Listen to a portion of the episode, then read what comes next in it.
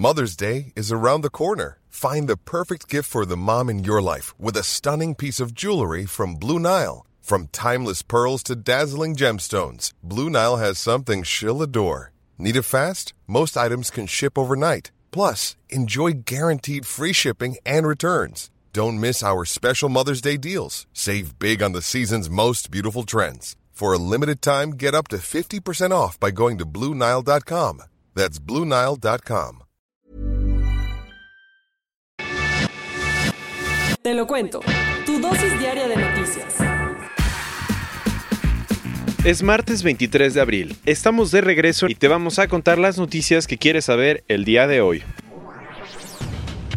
Si ya se jugaba eso, ¿por qué no hacerlo en la vida real? Algo así ha de haber pensado Volodymyr Zelensky, un actor ucraniano que hacía el papel del presidente en televisión y que acaba de ganar las elecciones para ser el próximo líder de su país. Fue una gran victoria, sin ninguna experiencia política y con una campaña centrada en el combate a la corrupción, este domingo Zelensky obtuvo el 73% de los votos en la segunda vuelta de las elecciones presidenciales. Lo curioso es que es un reconocido actor que protagonizó dos temporadas de El Servidor del Pueblo, una serie en la que interpretó a un presidente de Ucrania que llega al poder para acabar con la corrupción y los privilegios de la élite. Te damos un poco de contexto. Resulta que en Ucrania, uno de los países más pobres de Europa, la gente no está nada contenta con la clase política, la situación económica y los sonados escándalos de corrupción del gobierno. Además, la nación está en plena tensión con Rusia, que en 2014 se anexó la península ucraniana de Crimea y que atraviesa un conflicto armado con la región de Donbass, entre el gobierno y algunos separatistas apoyados por el Kremlin. Hartos de tanto problema, los ciudadanos decidieron darle la oportunidad de dirigir al país a un cómico con cero experiencia. Y a todo esto, ¿qué propone Zelensky? Con el lema de No soy un político, solo soy una persona que ha venido a romper el sistema, el actor propuso en su campaña eliminar la inmunidad parlamentaria, prohibir que las personas condenadas por corrupción tengan cargos públicos, hacer votaciones sobre temas importantes y negociar con Rusia un fin al conflicto en Donbass. Ahora solo falta ver si el nuevo presidente lanza su partido Servidor del Pueblo, sí, como su serie, a las elecciones parlamentarias de octubre. Y siguen las sanciones. Ayer Estados Unidos anunció que a partir de ahora va a sancionar a todos los países que le compren petróleo a Irán, así como lo lees. Este lunes Mike Pompeo, el secretario de Estado de Donald Trump, dio la noticia de que a partir del 2 de mayo, los ocho países que tenían permiso para comprar crudo iraní, que son Japón, Corea del Sur, Turquía, China, India, Italia, Grecia y Taiwán, van a tener una de dos, o dejan de hacerlo o sufren las consecuencias. ¿Cómo está eso?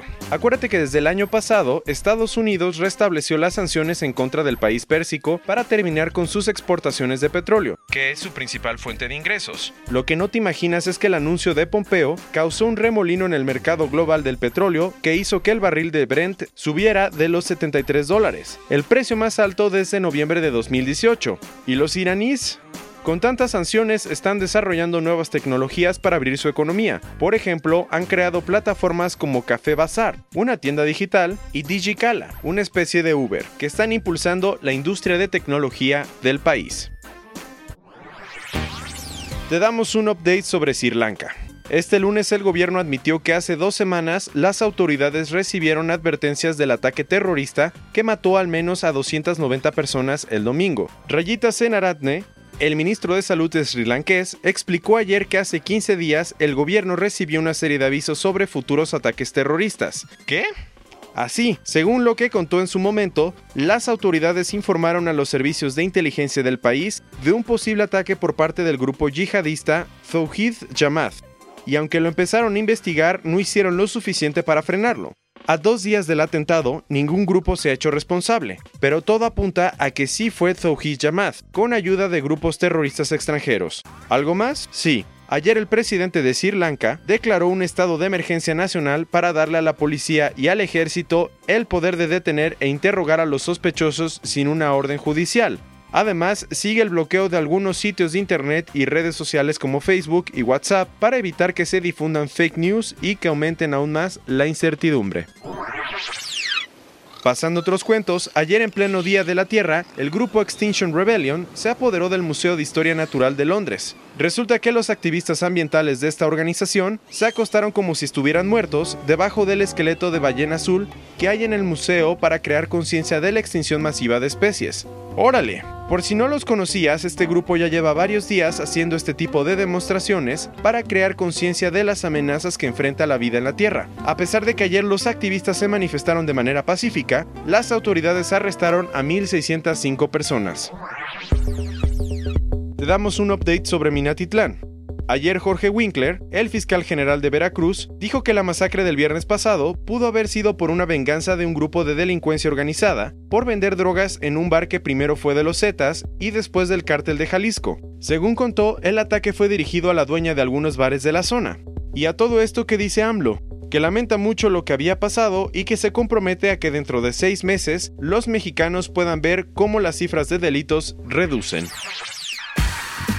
Cerrando con las noticias del día de hoy, por si te preguntabas cuáles fueron los destinos más cotizados en nuestro país esta Semana Santa, resulta que Nuevo Vallarta, con 94.5% de su capacidad, y Acapulco con 93.6%, fueron los lugares más visitados estos días. Bien, ayer la Secretaría de Turismo publicó las cifras de las ciudades que recibieron más viajeros esta temporada. Además de las playas, Chihuahua marcó un récord histórico de visitantes en las barrancas del cobre. ¿Y tú eres de los suertudos que siguen de vacaciones? Esta fue tu dosis diaria de noticias con Te lo cuento. Yo soy Diego Estebanés, dale click y escúchanos mañana.